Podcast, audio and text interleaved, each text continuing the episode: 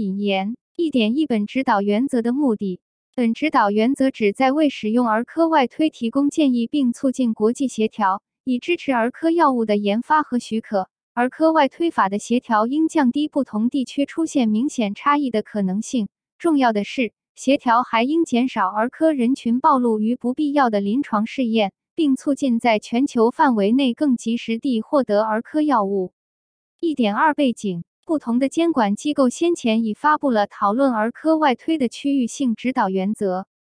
EPE 十一 R 一指导原则将儿科外推定义为一种提供药物在儿科人群中安全性、有效性证据的方法，其前提是假设儿科目标人群和参照人群（成人或其他儿科人群）的疾病进程和药品的预期治疗反应足够相似。儿科外推可以根据对两个人群的疾病和治疗反应的相关相似性评估，将关于参照人群的已知情况，如有效性、安全性和或给药方案，扩展至目标人群。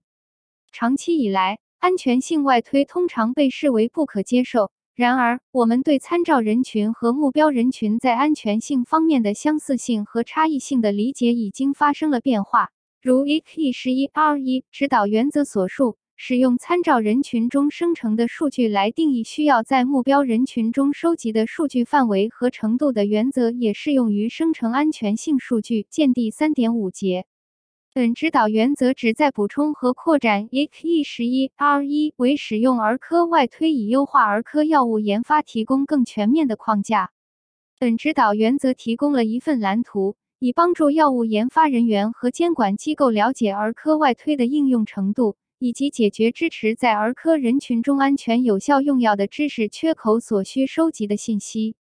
一点三范围，本指导原则为使用外推法作为支持儿科药物研发的工具提供了一个框架。该框架包括一个了解现有可用信息的迭代过程，指导研发所需的信息缺口，以及在需要时生成额外的信息以支持儿科药物研发外推法的方法。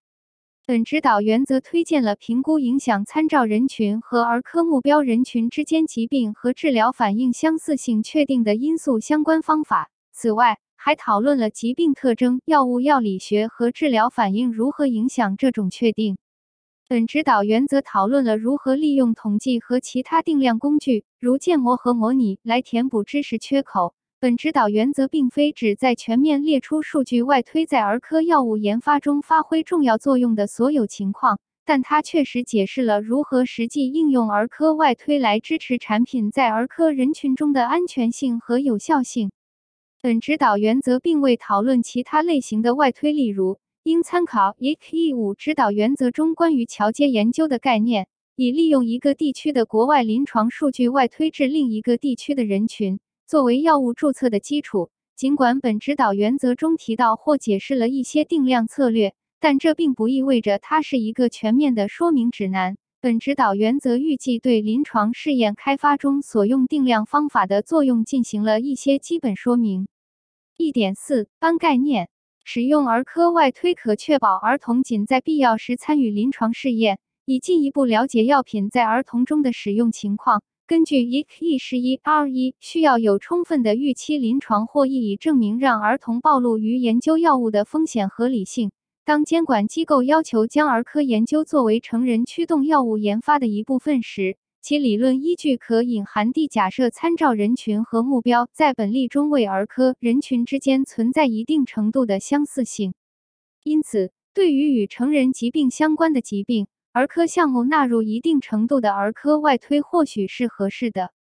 在 ECE 十一 R 一对儿科外推的定义中，足够相似可能意味着儿科外推必须超过阈值才能被监管机构所接受。然而，目标人群和参照人群之间的疾病进程和预期治疗反应是否足够相似，并不仅仅是一个是或否的问题。因此，本指南并未使用离散类别，如全部、部分或无，来描述儿科外推的不同方法，而是采用有利于根据现有数据的评估来确定可解决剩余不确定性的临床试验设计。本指导原则中对外推法使用的讨论反映了可能存在差异性、相似性连续体，支持外推至目标儿科人群的数据可能存在不确定性。外推法应解决这些不确定性。利用临床判断来确定可接受的不确定性容许水平。见图一，试验设计的选择将取决于需要解决的不确定性水平。图一，儿科外推法。二、儿科外推框架。外推框架由三部分组成：制定儿科外推概念，创建并执行儿科外推计划。见图二。第一步是制定儿科外推概念。这一概念是通过全面详细审查有关定义疾病的各种因素、药物药理学以及参照人群和目标人群临床治疗反应的现有信息而制定的。应确定影响参照人群和目标人群治疗效应的因素。一旦对现有知识进行了审查，应综合数据以制定儿科外推概念。审查并综合这些数据的方法可能包括定量方法，如统计方法、建模和模拟。应进行数据综合，以了解已知数据的强度，并确定重要的知识缺口，从而得知需要哪些额外的数据。如有，一旦制定了儿科外推概念，应制定儿科外推计划。该计划应包括为支持在目标人群中的有效性和安全性而需要生成的数据的目的和方法，以便进行监管决策。此外，根据新增的临床和科学数据。儿科外推概念可能会有所变化，与其放弃基于先前概念的现有儿科外推计划，不如对计划本身进行修改，以反映当前的科学和临床理解。图二：儿科外推框架。执行计划还应该包括对生成的数据进行审查，以确认所做的任何假设，并解决在儿科外推概念中确定的不确定性。还应审查结果。以确定在后续儿科开发项目的儿科外推计划中是否可考虑采用不同方法。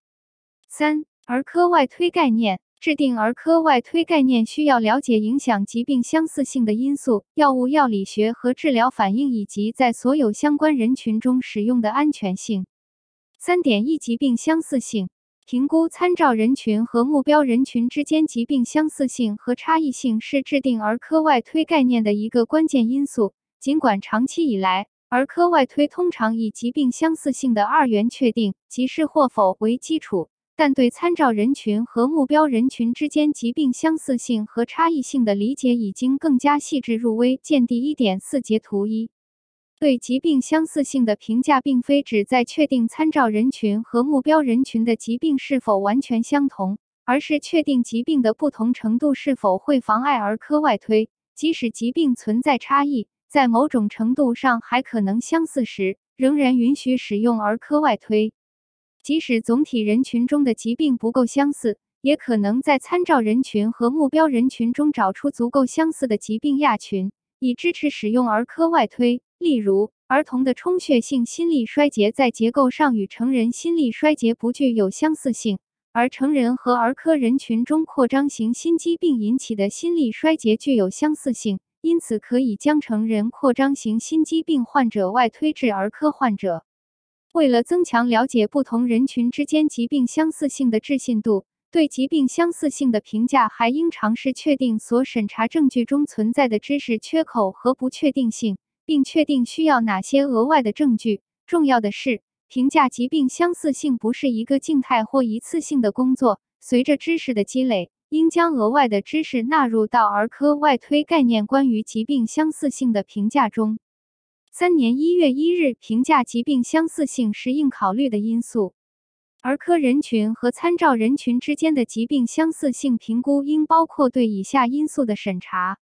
疾病病理生理学应对参照人群和目标人群之间的疾病病理生理学和病因进行评价。收集的相关信息可能包括生物化学、遗传、表观遗传学、细胞学、组织器官系统和流行病学信息。这些信息描述了参照人群和目标人群之间的相似性和差异性。评价可能还包括需要确定疾病临床表现的差异是否取决于发病年龄、年龄依赖性表型表达或其他年龄相关差异。对疾病病理生理学中常见的生物标志物的评价，包括疾病进展，如有，通常有助于确定参照人群和目标儿科人群之间的疾病相似性，还应对未精致疾病的结局相似性进行评价。疾病定义。应对参照人群和目标人群之间的疾病定义和诊断标准进行评价，当评价参照人群和目标人群之间的相似性和差异性时，应考虑以下问题：定义该疾病的表现或诊断标准是什么？参照人群和目标儿科人群之间的疾病表现有多相似？如何测量这些疾病表现？是否有相似的测量方法可用于定义参照人群和目标儿科人群中的疾病表现？在参照人群或目标人群中是否存在疾病亚型，如基于严重程度、遗传学、分子标志物等？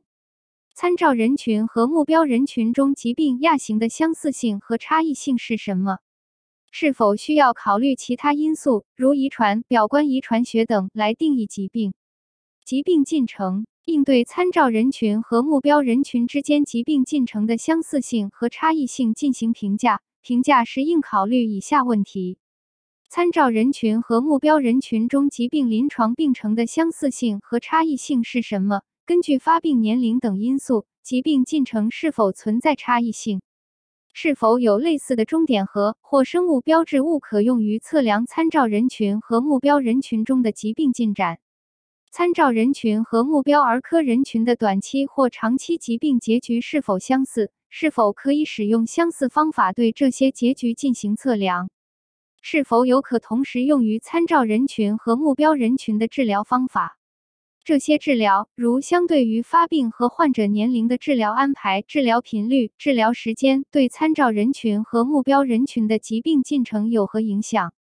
尽管参照人群和目标人群之间疾病进展的频率、严重程度或时间可能不同。但疾病进程中的某些共性仍允许使用儿科外推。例如，如果使用一种治疗方法后改变了参照人群的疾病进程，但该治疗方法尚未在目标人群中获批，那么不应得出结论，即就儿科外推而言，两个人群之间的疾病进程现在有所不同。三点二药物药理学相似性。作为参照人群和目标人群之间药物药理学相似性和差异性评价的一部分，对研究药物的潜在吸收、分布、代谢和排泄 （ADME） 特性以及作用机制 （MOA） 的已知信息进行审查至关重要。应考虑体型大小，如体重、体表面积 （BSA）、年龄、器官成熟程度、合并用药和其他相关协变量对 ADME，如蛋白结合、代谢酶、转运蛋白、肾功能和 MOA 特性，如药物靶点的表达水平和灵敏度的潜在影响。ADME 过程的差异可能导致药代动力学 （PK） 参数出现差异，从而导致药物暴露量出现差异。暴露量是一个广义概念，包括测量药物母体药物和或代谢物在单个时间点，如最大或骨浓度的全身或其他生物体内特定组织暴露量；一个时间间隔内的暴露量，如 AUC 零 T 或平均浓度或总体浓度时间曲线的特征，如清除率、分布容积。此外，MOA 特性的差异可能导致参照人群和目标人群之间的暴露量反应 ER 关系出现差异。应考虑这些特征随着时间的推移因发育成熟程度而发生的变化。三点三，治疗反应的相似性与疾病相似性一样，应将参照人群和目标人群的治疗反应相似性和差异性理解为一个连续体。见第一点四节图一。为了评估治疗反应的相似性和差异性。应对参照人群和目标人群的可用知识进行彻底审查，包括对药物、同类其他药物和其他类别药物的反应。同样，在评估治疗反应的相似性或差异性时，药物其他适应症中生成的数据可作为相关知识来源。在该项评估中，应纳入反映目标儿童人群与参照人群之间的暴露反应 ER 关系的数据评估。三年三月一日评价治疗反应的相似性是应考虑的因素。参照人群和目标人群之间治疗反应的相似程度也会影响疾病的相似程度，反之亦然。评估目标儿科人群与参照人群之间的治疗反应相似性时，应审查以下因素：药代动力学和药效动力学 （PK/PD）。应对发育和成熟程度变化对 PK/PD 关系和临床反应的潜在影响进行评价。应对药物靶点及其在正常发育、疾病病理和预期治疗反应中的作用进行评价。例如，如果某种受体在出生后六个月内不存在，那么在该年龄组中仅靶向该受体的药物预计无治疗反应。应对影响反应的因素进行评价。这些因素可能在参照人群和目标人群之间有所不同，如合并用药、合并症、器官功能、基因组成，以评估是否对儿科外推的应用程度产生影响。反应终点：当评价反应相似性时，应考虑以下问题：如何在参照人群和目标人群中测量反应终点，如临床、生物标志物、复合物等。是否存在类似的终点测量方法可用于参照人群和目标人群？如果参照人群和目标人群的反应终点或终点测量方法不同，那么终点之间的关系是什么？如参照人群中的临床终点与目标人群中的生物标志物终点相关。当尝试评价治疗反应的相似性时，可能需要考虑是否存在可能导致目标人群和参照人群之间所测反应存在差异的年龄、成熟程度相关因素。对于许多儿科药物研发项目，目标儿科人群的主要终点与参照人群的主要终点不同。在这种情况下，可对主要终点和或次要探索性终点的一个或多个组成部分进行比较，来了解不同终点之间的关系。三点四现有数据的来源和类型。现有数据的使用应符合目的，即生成数据的背景适用于预期使用数据的背景。考虑数据的数量及质量，以评价参照人群和目标人群之间的相似性和差异性是非常重要的。应使用所有可用数据来制定外推概念及外推计划。此类信息还可能包括正在进行的成人儿科研发项目的数据或已终止项目的相关数据。表意中包含了应评价的数据来源和类型事例，并在本节中进一步讨论。鉴于用于支持疾病、药理学和治疗反应相似性及差异性的数据存在相当大的交叉，在表意中合并了数据来源。表一用于评价疾病和治疗反应相似性的数据来源和类型事例。数据来源、数据类型、临床数据一种或多种同类药物在相同状态下的 PK、PK、PD、ER 和临床数据；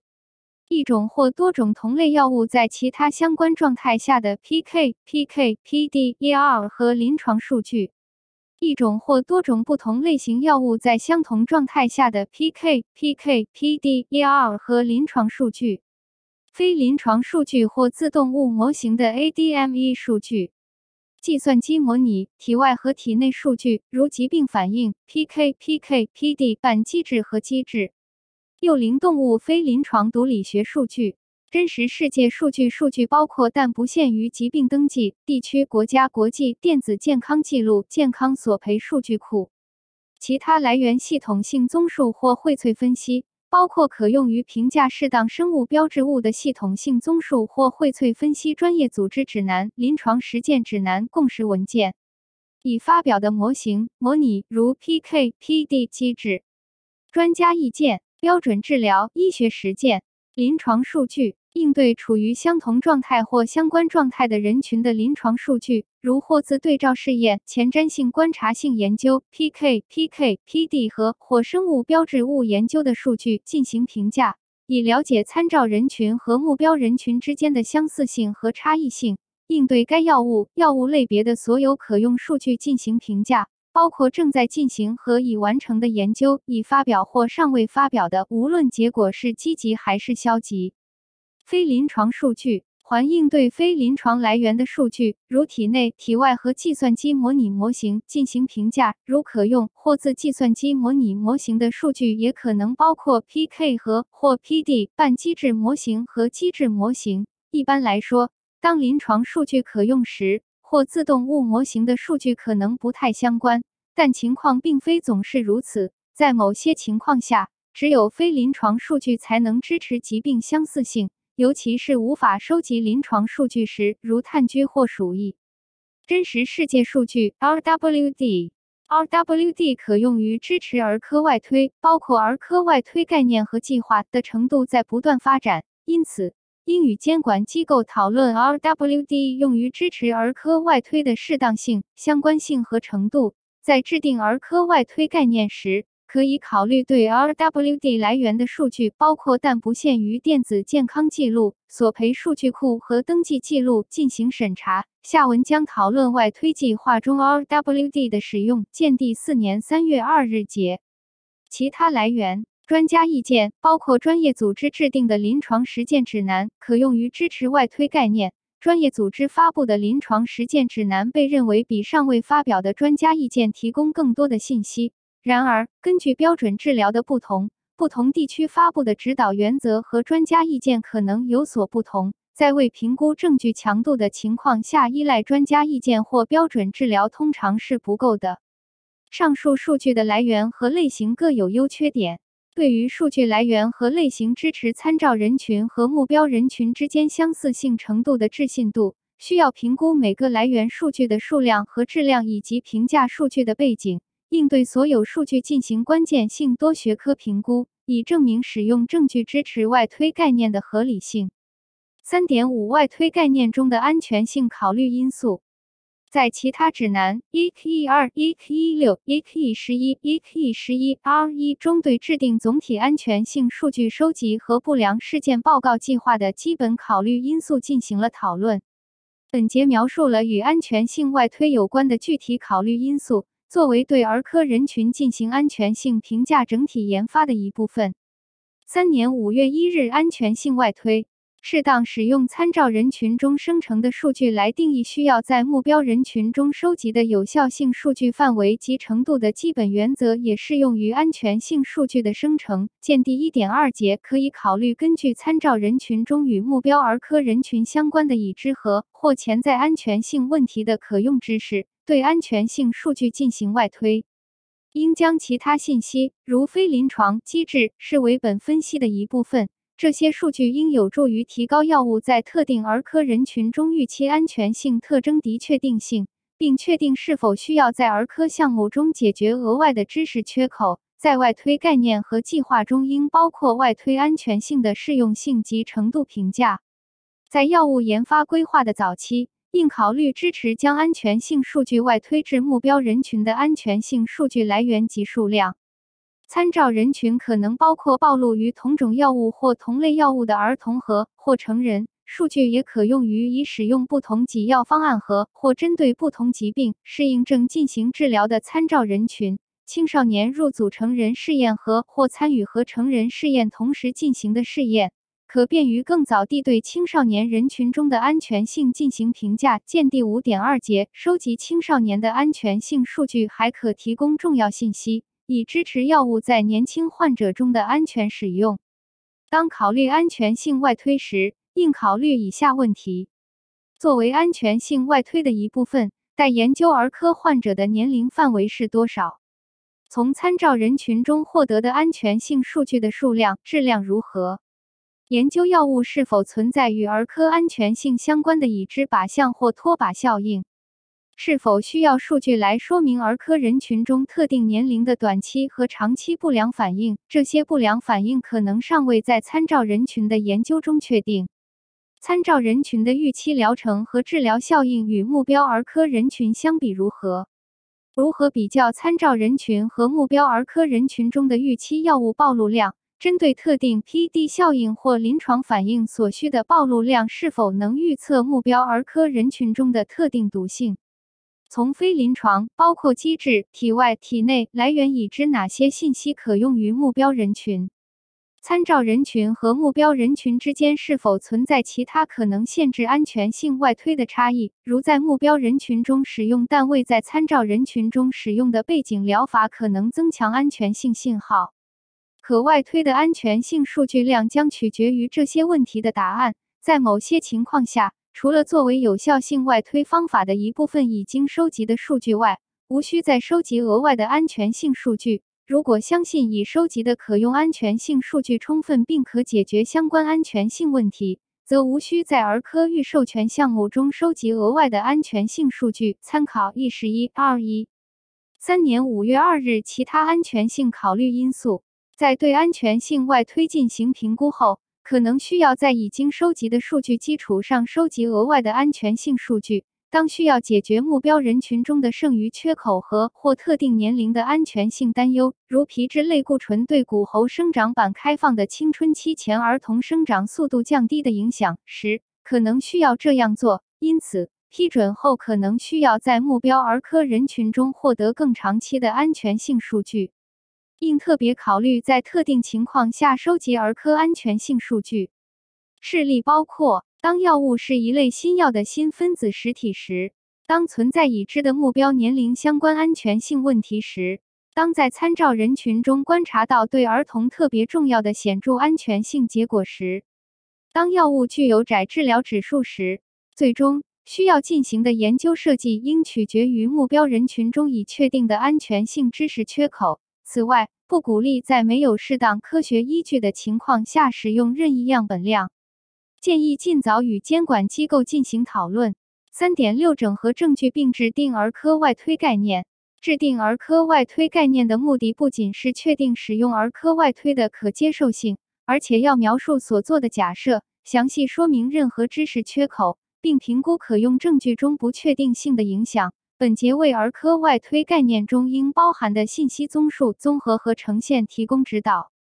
整合现有证据。整合现有证据涉及全面审查，以评价参照人群和目标人群之间疾病和治疗反应的相似性。一旦对证据进行了审查和整合，则应对证据的强度进行评价，并确定证据中的缺口。整合证据应解决以下问题：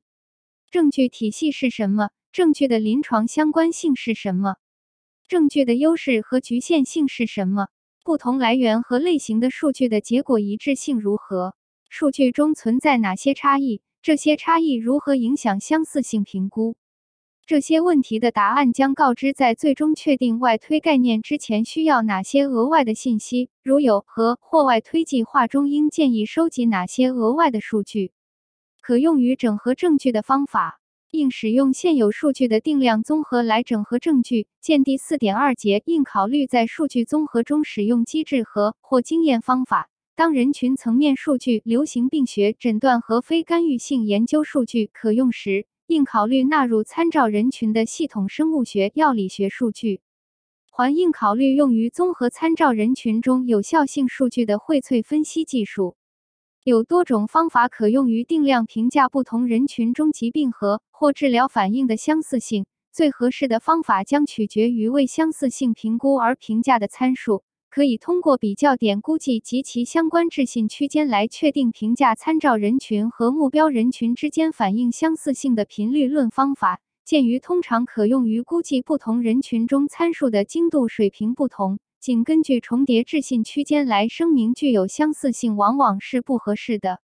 建议在模型开发和用于评估疾病和或反应相似性的任何模拟中，交流定义、规定和以其他方式说明不确定性的方式。此外，应详细说明与不确定性的定义或表达有关的任何相关假设。也可考虑对可用数据进行其他探索性分析，以评估相似性。例如，如果在参照人群中进行的试验是在不同年龄组招募的，则可以考虑对每个年龄组反应的一致性进行评价。其他 EC 指南 EC 十七第二年二月七日节对可用于评价不同亚组间反应一致性的方法进行了描述。在评价参照人群和目标人群之间的疾病和或反应相似性时，鉴于数据中固有的不确定性。可用数据可能无法得出明确的结论，因此建议申办方与监管机构讨论拟议方法的可接受性。确定知识缺口，一旦整合了可用证据，就应确定知识缺口。在最终确定儿科外推概念之前，可能需要解决这些知识缺口。然而，知识缺口并不一定会妨碍儿科外推概念的最终确定。儿科外推计划应说明收集哪些数据以填补这些知识缺口。确定知识缺口应解决以下问题：已确定的知识缺口有哪些？在最终确定儿科外推概念之前，这些知识缺口是否需要收集额外的数据？如果需要，那么应在何时以及如何收集这些数据？如果这些知识缺口不妨碍儿科外推概念的最终确定，那么这些知识缺口将在何时以及如何在儿科外推计划中得到解决？三点七儿科外推概念的描述。儿科外推概念的描述应包括参照人群和目标人群之间的总体相似性、当前知识缺口和数据局限性的总结。该描述应包括以下内容：对参照人群和目标人群、疾病、药物、药理学、治疗反应之间相似性和差异性的证据及总体优势和劣势评估。还应包括对证据数量和质量的评估，对知识缺口的评估。以及它们如何影响外推概念的置信度和不确定性。此外，总结应说明何时以及如何解决知识缺口，对可用安全性信息的评估，以及该安全性信息如何影响外推概念。四、儿科外推计划一旦制定了儿科外推概念，应在外推计划中详细说明相关研究。研究设计应反映外推概念中列出的需要收集的信息。该方法范围可能涉及匹配参照人群中的有效安全暴露量到生成目标人群中的对照有效性和安全性数据。下文考虑了儿科外推计划中包括的研究设计、时间安排、分析、解释和报告。四点一剂量选择、评价和选择合适待研究剂量，对于实现目标暴露量和反应至关重要。在启动儿科研究之前。应评估与药物作用机制、药物药代动力学 （ADME） 有关的可用科学信息，以及与药物和或其活性代谢物的预期暴露量和反应有关的任何器官和靶点的生理成熟程度的影响。见第三点二节。作为剂量选择计划的一部分，应纳入其他考虑因素，如安全性、剂型、最终给药方案。从参照人群中收集的数据得出的暴露量反应 ER 关系，可以为证明目标暴露量范围具有合理性提供强有力的药理学基础，可进行后续模拟，结合相关知识和可用模型的，以为剂量选择提供信息。见第四点二节。值得注意的是，在项目中使用参照人群确定安全有效的剂量，并不总是需要显示或生成暴露反应 ER 曲线，因此。无需在儿科中建立 ER 曲线。然而，在参照人群中缺乏可证明的 ER 关系，或无法在参照人群和目标人群中证明相似的 ER 曲线，并不妨碍在儿童外推计划中使用暴露量匹配进行剂量选择。在这种情况下，基于暴露匹配的剂量选择是合理且实用的，并基于对可能达到目标药物反应的可比反应进行预测。此外，在某些情况下，将儿童患者随机分配至亚治疗剂量可能不符合伦理要求，而且现有安全性数据可能不支持更高剂量暴露量相关的评价。儿科剂量选择的目的通常是针对与已知在参照人群中安全有效的暴露量相似的暴露量，以便在儿科有效性、安全性研究中进一步评价。见第四点三节。在这种情况下。可能足以通过参照人群中的数据来预测目标人群中的剂量，因此在某些年龄段，并非总是需要单独进行 PK 研究，可使用稀疏 PK 策略收集确证性 PK 数据，作为儿科有效性、安全性研究的一部分。然而，在某些情况下，应单独进行 PK 研究，如治疗范围窄的药物、非线性 PK。和或参照人群和目标人群之间疾病对药物 PK 影响的潜在差异。最后，如可在患有该疾病的成人参照人群中获得 PK 数据，并且暴露量在患有不同疾病的儿科参照人群的观察暴露量范围内，则可能不需要在目标人群中进行额外的 PK 评估。然而，这种方法依赖于了解疾病对药物 PK 的影响。四年一月一日，何时应收集剂量范围数据？作为儿科外推计划的一部分时，可能需要剂量范围数据。此类情况可能包括：当疾病相似性和或治疗反应存在不确定性时；当目标表达存在潜在的年龄相关差异时；或者当全身药物暴露量与治疗反应，如局部作用药物之间缺乏相关性时。一二研究可依赖于临床终点或生物标志物反应，见第四点三节和第四年一月二日节。根据生物标志物和疾病时程，可以考虑通过剂量范围来获得不同程度的生物标志物临床反应，或者通过患者体内剂量滴定来达到目标生物标志物效应。四年一月二日，使用生物标志物，在可行的情况下，可用于支持成人和儿科研发项目的生物标志物，以及专门跟踪儿科疾病进展和或治疗效果的生物标志物均是可取的。作为观察到的生物标志物时成的辅助手段。描述药物治疗反应中此类数据的生理和或机制表现非常有益。建模和模拟方法，如基于生理的 PBPK 建模以及定量系统药理学 QSP 模型，均可用于支持生物标志物策略和儿童临床终点的选择。生物标志物可能需要，也可能不需要验证。尽管使用经验证的生物标志物可能需要的理由更少，在对拟定终点进行评价时。还应考虑方法学考虑因素，如缺失数据的影响，以及对偏离任何假设的敏感性分析结果。见 EC 九二一。如果已提出将生物标志物用作目标人群的主要分析，并且不能在参照人群中测量，那么应至少在目标人群中测量相关临床结局，以尝试并了解变量之间的关系。次年一月三日，剂量选择情景。次年一月三日零点一核时仅需要 PK 数据来确定有效性。当有强有力的证据一支持参照人群和目标人群之间的疾病相似性时，二参照人群中的暴露量将在目标人群中获得相似反应，如传染病部分性发作癫痫时，将参照人群中的有效暴露量作为儿科外推的基础及暴露量匹配可能是合理的。应采用建模和模拟策略，以支持目标人群暴露量匹配研究中的初始剂量选择。见第四点二节。异速生长可用于解释基于体重的清除率和分布容积的变化，并保持不同年龄体重组的暴露量一致。模型还应考虑可能导致暴露量出现变化的其他因素，如成熟程度。此外，模型引导的剂量选择应包括对给药策略的可行性和实用性进行的评估。例如，固定剂量组合、剂量体积限制和药械组合可能会影响给药策略。一旦获得目标人群的 PK 数据，在选择拟定产品标签的最终给药方案之前，应通过模拟技术对拟定给药方案进行重新评估。终点目标暴露量指标。当儿科外推策略依赖于匹配成人暴露量时，应预先特别指明目标暴露量指标范围和可接受标准，并在疾病治疗方案、及药途径和剂型的背景下对其进行定义。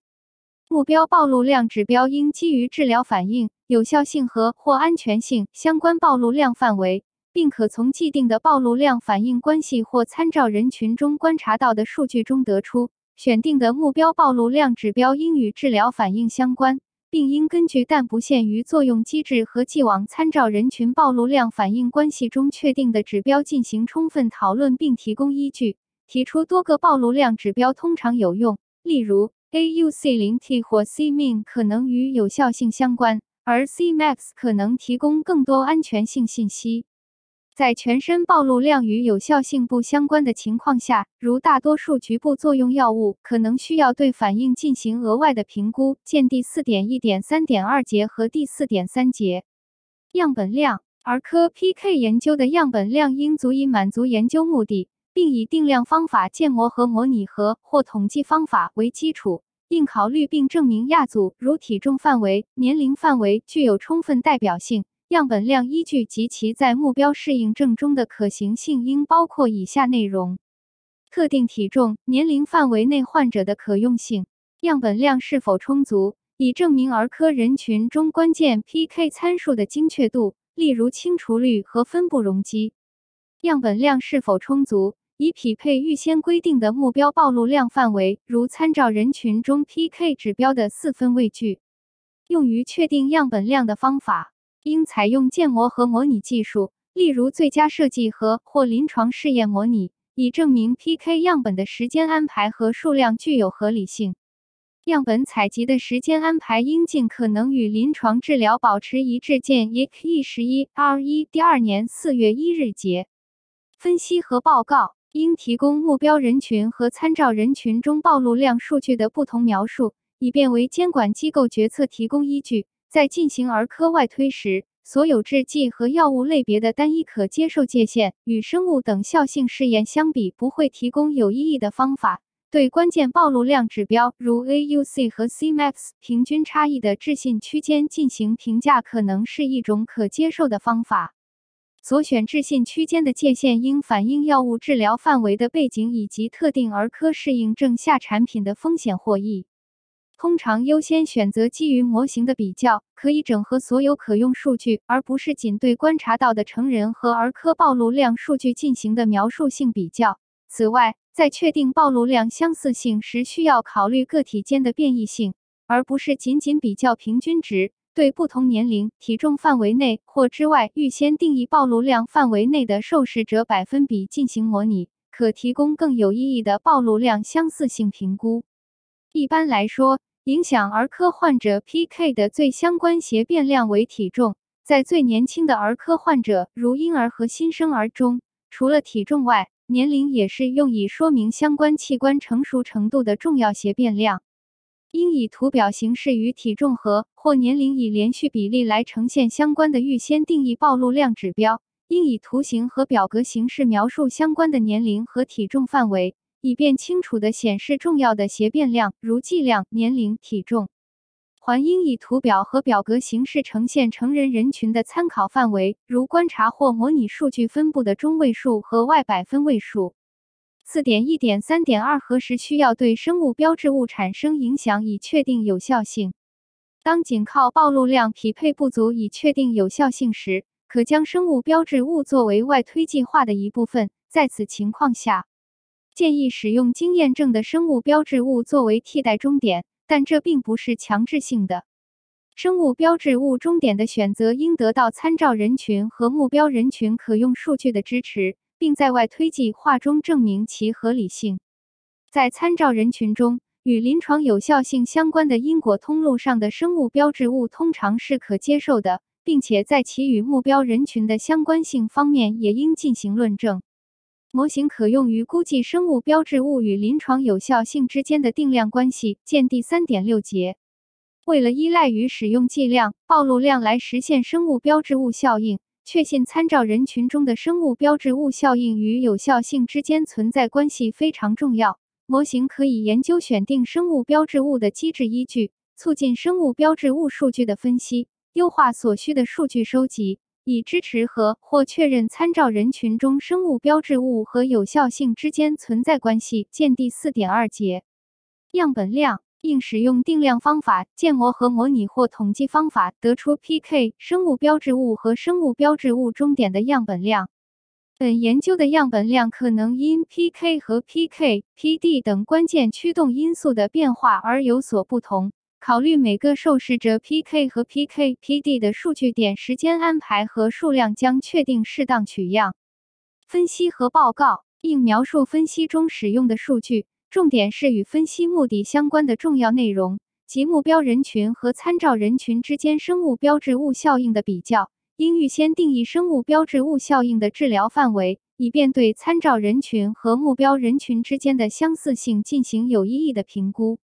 应以适当的图表和表格形式对结果进行总结，如用于临床解释的说明图。应对结果的临床相关性进行讨论，包括任何敏感性分析的影响。见第四点一点三点一节分析和报告。分析和报告应确认确定有效剂量的剂量暴露量反应关系。次年一月四日，其他考虑。正如本指导原则所强调的，应将儿科外推视为一个连续体。由于这一连续体所制定的外推计划类型可能存在一些重叠，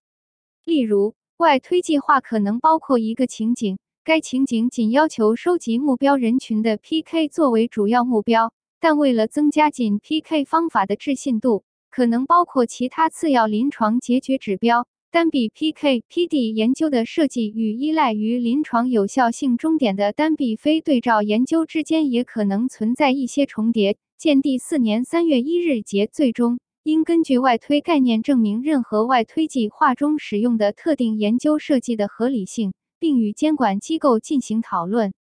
四点二模型引导的方法，建模和模拟方法是强有力的工具，例如可用于检查和为研究设计提供信息，得出几要建议或进行敏感性分析。相关关系如剂量暴露量、暴露量反应的定量为进行模拟以支持剂量选择提供了重要基础。此外，在进行儿科研究之前，可以探索相关 PK 或 PK/PD 终点相关治疗窗口的模拟。在完成儿科研究后，建模和模拟可用于验证儿科外推概念。当模拟用于监管决策时，提供模型适合于模拟目的的信息，并且清楚报告模型假设和模拟设置非常重要。通常，这一信息将以建模和模拟计划的形式提供。申办方生成建模和模拟计划用于内部文件，但也适用于与监管机构互动。各种数据来源的可用性在一定程度上决定了方法学方法，其中更多自上而下的方法，例如传统 PK/PD，基于人群的 PK/PD 依赖于成人数据；而自下而上的方法，例如 PBPK、QSP 等，依赖于理化体外和临床前体内数据。对于 ADME 预测。目标数据包括药物理化特性、描述单个 PK 属性的体外数据、来自临床前体内实验的 PK/PD 数据以及来自成人的任何 PK/PD 数据。在使用现有模型，例如人群 PK、PBPK、人群 PK、PD 模型等时，应将目标人群的特定特征，如相关体型大小和器官成熟程度，纳入模型中。根据可用数据和建模目标。有几种技术可用于将参照人群的信息纳入目标人群的分析中，例如使用基于参照人群的模型，使用汇总数据及进行分析，或使用具有模型参数鲜艳分布的贝叶斯方法。当进行基于模型的评估时，模型的组成部分可能具有复杂的相互关系，如参数和或假设的相关性，需要在模型结构中捕获这些关系以及任何时间依赖性。需要在初始阶段就将这些特征纳入模型，需要清楚地呈现模型结构或数据及所依据的模型方程和假设，以便正确评估它们与整体战略模型预测和不确定性因素的相关性。并非所有数据和模型元素都具有同等价值，因此假设测试是任何外推工作的一个重要方面，应将其纳入分析计划和报告中。鉴于模型假设的范围，需要多学科的投入以全面评价假设测试工作。区分不确定性和方差的不同来源非常重要。例如，在个体之间采集的样本存在固有变异性及受试者之间的变异性。这种固有变异性是一种生物现象，其程度可以直接得到数据支持。模型参数也存在不确定性，无法直接测量。但受数据内容或缺乏数据内容的影响，收集额外的数据有助于提高这些估计值的精确度。在数据非常有限或没有数据支持所选值的情况下，也需要指定一些参数。选择这些参数存在一定程度的随意性，选择本身就存在不确定性。所有这些都可能导致结果产生总体不确定性。在实践期间，应解决这些可能产生的不同影响。并证明其合理性。四点三有效性研究。当需要进行临床研究以生成儿科外推计划中的有效性数据时，最重要的设计决策之一将是选择对照组。选项可能包括随机同期对照、相较外部对照的正式统计比较或单组试验。选择将受到儿科外推概念中确定的科学问题的影响。四年三月一日，单臂有效性研究。在某些情况下。单臂研究可能是生成所需证据最合适的方式。例如，当参照人群的证据标准为单组试验时，就会出现这种情况。在设计研究时，应使用预先规定的阈值来确定如何评价主要有效性目标。应计算研究的样本量以确保达到阈值，或者确保获得足够精确度的估计值。外部数据可用于对结果进行上下文分析，如使用已发表的文献了解与当前临床实践研究结果相关的背景，但无需将有效性与外部数据进行正式比较。次年三月二日，外部对照研究，在某些情况下，使用外部数据作为试验中的正式对照是可能且适当的。这些数据可能来自于参照人群中的对照组、其他其他随机对照试验 （RCT） 中的相关对照组或目标人群中的真实世界证据。使用这些来源以外的外部数据，如来自不同儿科人群、不同疾病或使用不同终点的数据，更具挑战性，且需要证明其合理性。与其他没有进行随机同期对照的研究一样，得出因果关系的推断更具挑战性。由于直接将数据与研究外部的数据来源进行比较，因此应使用适当的统计方法来说明人群之间存在的差异。重要的是要反映出这些研究仍为对照研究，尽管采用了非随机对照，这与仅与阈值进行比较的方法不同。次年三月三日，同期对照有效性研究，在某些情况下。迄今为止生成的数据和儿科外推概念的输出，需要将随机对照有效性研究作为儿科外推计划的一部分，以便能够得出获益风险结论。基于儿科外推概念，对照研究的需要和外推能力导致研究设计与参照人群所需的设计不同，这将导致假阳性率、假阴性率和样本量之间的关系与参照人群中的不同。当样本量有限时，需要仔细考虑假阳性和假阴性结果的相对重要性。由此可见，外推方案可能包括多种可用于生成数据的设计方案，但不是按照传统方法，如 RCT 以频率论方式生成的 p 值小于零点零五。外推法将导致样本量小于独立有效性研究的预期样本量。如果该研究的把握度足以满足已经放宽的成功标准。其显著性阈值大于零点零五，则应提前证明其合理性。阳性对照试验的另一种方法可能是保持传统的 I 类错误率，但扩大通常用于初至成人研发的非裂效界值，特别是当目的不是证明有效性本身，而是证明其符合基于外推概念的先验预期时。极其重要的是，确保获得的点估计值应与参照人群中的点估计值一致。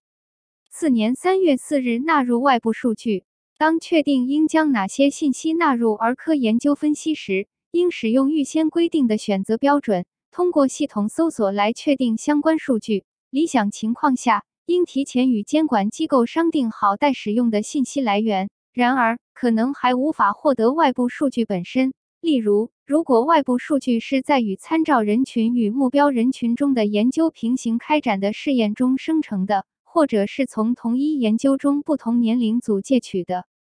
分析中可以利用的信息类型包括个例患者数据和或来自其他来源的综合数据。获得参照人群中的个例患者数据，就可以将基线预后因素的分布与目标人群进行比较。可在分析中尽可能调整和解释从中获得参考数据的研究与目标人群中生成的数据之间的潜在差异。次年三月五日，量化使用参考数据的影响。预先了解纳入设计和分析以支持儿科试验的解释的可用信息量非常重要，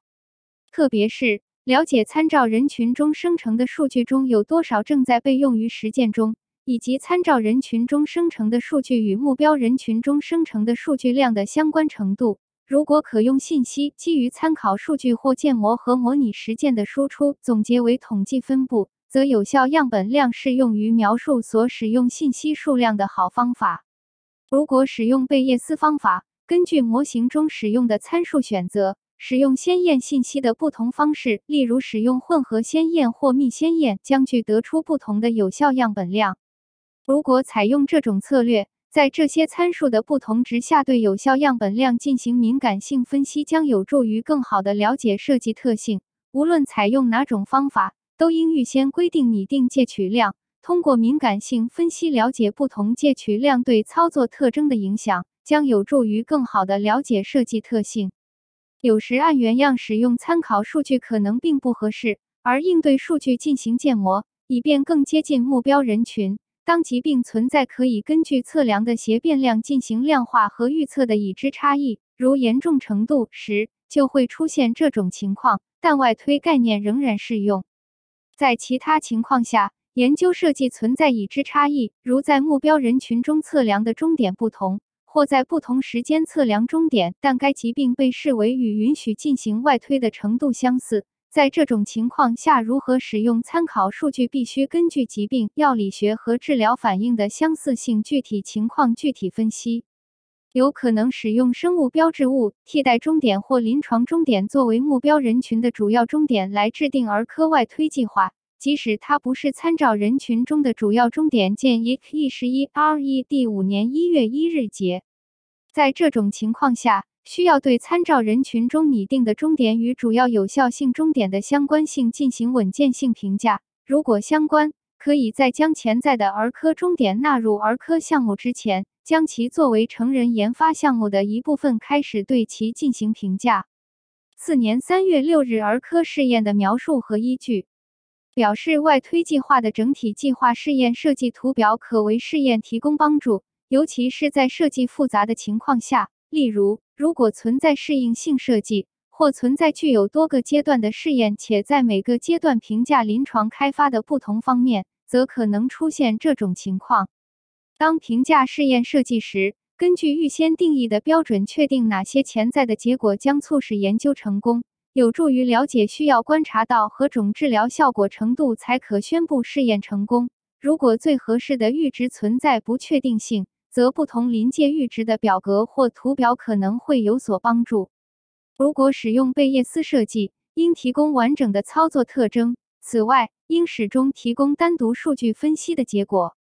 次年三月七日，分析报告和解释。如果使用频率论设计，则应事先商定一个超出标准双侧显著性水平百分之五的替代阈值，并将频率论分析与该替代阈值进行比较。为儿科外推概念提供依据。如果参照人群的终点与目标人群的终点相同，则在理想情况下，目标人群和参照人群所使用的分析方法相同。如果在形式上可对两种人群的数据一起进行分析，则可以采用结合参考数据和目标数据的频率论荟萃分析方法。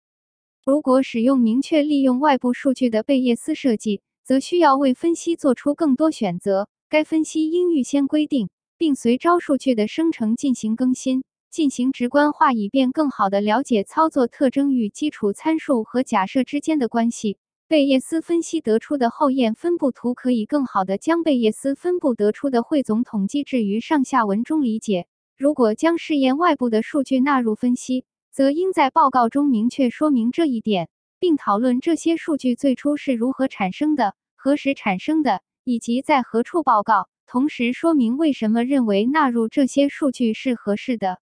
理想情况下，如果事先与监管机构描述并商定了成功标准，将有助于研究的解释。成功的标准可以是 P 值，或者如果明确借取了参考数据，则可以是贝叶斯成功标准，例如不包括临界值的可信区间，或者一种治疗优于另一种治疗至少一定数量预先规定的概率。多种成功标准均可能合适。例如，如果使用的非裂效界值比成人可接受的范围更宽，也可以指定需要证明的治疗效果的点估计值，以满足任何给定样本量和方差的非裂效性。这有助于通过为预期治疗效果提供额外的保证来证明有效性。了解目标数据与参考数据的相似程度，并使用指标来定义此类相似性非常重要。如果研究中观察到的数据与所观察的参考数据不相似，这可能会限制儿科外推概念的适用性以及可被视为合理借取的数据量。尽管如此，如果目标人群中的数据在效果点估计值方面明显优于参照人群，但由于样本量小而未能实现在未窃取的情况下获得统计学显著性，因此在得出积极结论及。使用临界点分析之前，了解需要给予该参考数据的重视程度可能很有意义。统计模型越复杂，需要假设的参数越多，进行适当且范围更广的敏感性分析的需求越高。e 一九 R 一事先讨论这些敏感性分析，并研究主要分析的解释对这些参数变化的稳健性程度是有益的。应仔细选择此类分析。以研究使用主要估计量所做的假设和数据的其他限制。在儿科试验分析中，利用原数据的方法，在决定使用何种方法时，模拟作为一种工具，可有效的为分析策略的选择提供信息。以优化偏倚把握度和 I 类错误率控制之间的权衡。如果生成的数据与其相关的先验信念不相似，则存在各种旨在限制借取的方法。例如，在众多方法中，有一种可能的方法是使用稳健的先验双分量混合先验，其中一个分量是基于原数据的信息先验，第二个分量是独立于原证据的弱信息先验。应谨慎选择弱信息分量。以确保借取行为充分，归因于混合先验信息分量的先验权重可被视为关于外推概念合理性和可接受性的先验信念。该值越接近一，置信度越高。如果预先规定的参数，如上述加权参数发生微小变化，导致研究的操作特征发生较大变化，则该方法可能不够稳健。敏感性分析，如临界点分析，作为一种工具。可帮助结论对来源和目标人群参数相似性先验假设强度的稳健性进行回顾性评估。当原数据来自多个不同来源时，如成人 RCT、流行病学研究或登记数据，不同来源的数据质量可能不同，其与新儿科试验的相关性也可能不同。在这种情况下，应仔细考虑先验本身的构建以及用于将数据纳入分析的方法。五。其他儿科外推计划考虑五点一安全性计划，如上所述，外推概念应包括对安全性外推的讨论，以及可接受性结论，支持将安全性信息从参照人群外推至目标人群的充分依据。见第三点五节，安全性数据收集方法应反映需要回答的科学问题、确定的知识缺口以及为支持药物在目标人群中的安全性而正在解决的不确定性。此外，即使安全性数据外推是合理的，也可能需要解决其他安全性问题。应在外推计划中描述综合安全性计划，包括上市前和上市后安全性数据采集的需要。五点二，将青少年纳入成人试验。将青少年纳入成人临床试验，可以使青少年加速获得安全有效的治疗，并加速收集所需儿科数据。长久以来。直到成人研发已完成和或该药物已被批准用于成人后，才启动儿科试验。因此，由于该药物在儿科为标示外使用，入组儿科试验可能会很慢，进一步延迟了更多儿童和青少年获得有效治疗的机会。将青少年纳入某些疾病和或适当针对性的成人试验可能会解决这一问题。如果青少年研究结果用于将成人有效性和或安全性外推至低年龄组，则应解决低年龄组和青少年之间疾病和治疗反应的相似性以及任何不确定性。将儿科队列，如十二至十七岁的青少年亚组纳入成人，如大于十八岁临床试验的决定，假设青少年和成人患者之间的疾病和治疗反应足够相似，因此。应在外推概念的背景下构建将青少年和成人纳入单个试验的目的。由于青少年和成人 PK 通常相似，可能不需要额外的数据来为青少年给要提供信息。在这种情况下，应思存与青少年体重降低影响相关的具体考虑因素。